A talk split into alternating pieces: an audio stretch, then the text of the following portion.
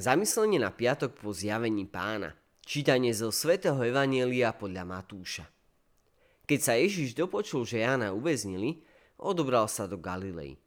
Opustil Nazaret a prišiel bývať do pobrežného mesta Kafarnaum, v končinách Zabulon a Neftali, aby sa splnilo, čo povedal prorok Izaiáš.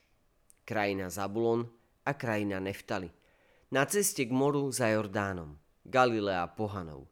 Ľud bývajúci v temnotách uvidel veľké svetlo. Svetlo zažiarilo tým, čo sedeli v temnom kraji smrti. Od tej chvíle začal Ježiš hlásať: robte pokánie, lebo sa priblížilo nebeské kráľovstvo.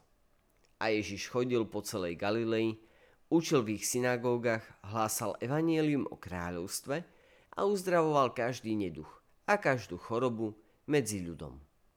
Povesť o ňom sa rozniesla po celej Sýrii.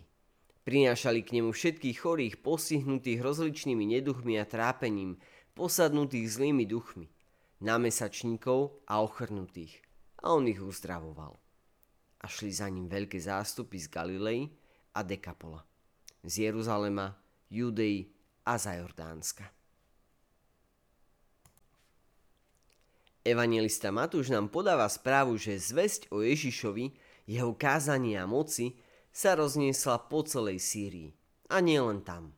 Bol tak skvelý, úžasný a mocný, ba dokonca tak výnimočný, že jemu podobného vo svete nebolo. I preto sa zvesť šírila tak rýchlo a na všetky možné geografické strany. Malo to však jeden háčik. Ohlasovatelia. Ich srdce bolo preniknuté tajomstvom Ježiša, že nemohli ostať ticho. Nedalo sa. Museli hovoriť. A hovorili veľa. O všetkom.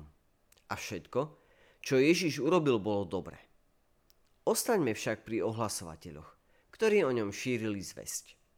Museli byť tak silno oslovení, tak nadšení a dojatí, tak presvedčiví a naplnení milosťou, že im mnohí naozaj uverili. Oni boli autentickí. Ježiš v nich čosi zanechal. A oni si to nemohli nechať len pre seba. A poďme do reality. Takýmto ohlasovateľom som ja, asi ty. A ako vyzerá naše ohlasovanie? Ako vyzerá moje či tvoje ohlasovanie? No, neviem, či sa horlivosťou a nadšením môžeme porovnávať s Galilejčanmi, ktorí ho počuli, jemu uverili a jeho ohlasovali.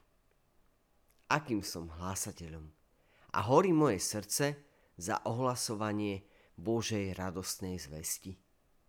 Milí priatelia, želáme vám krásny a požehnaný deň.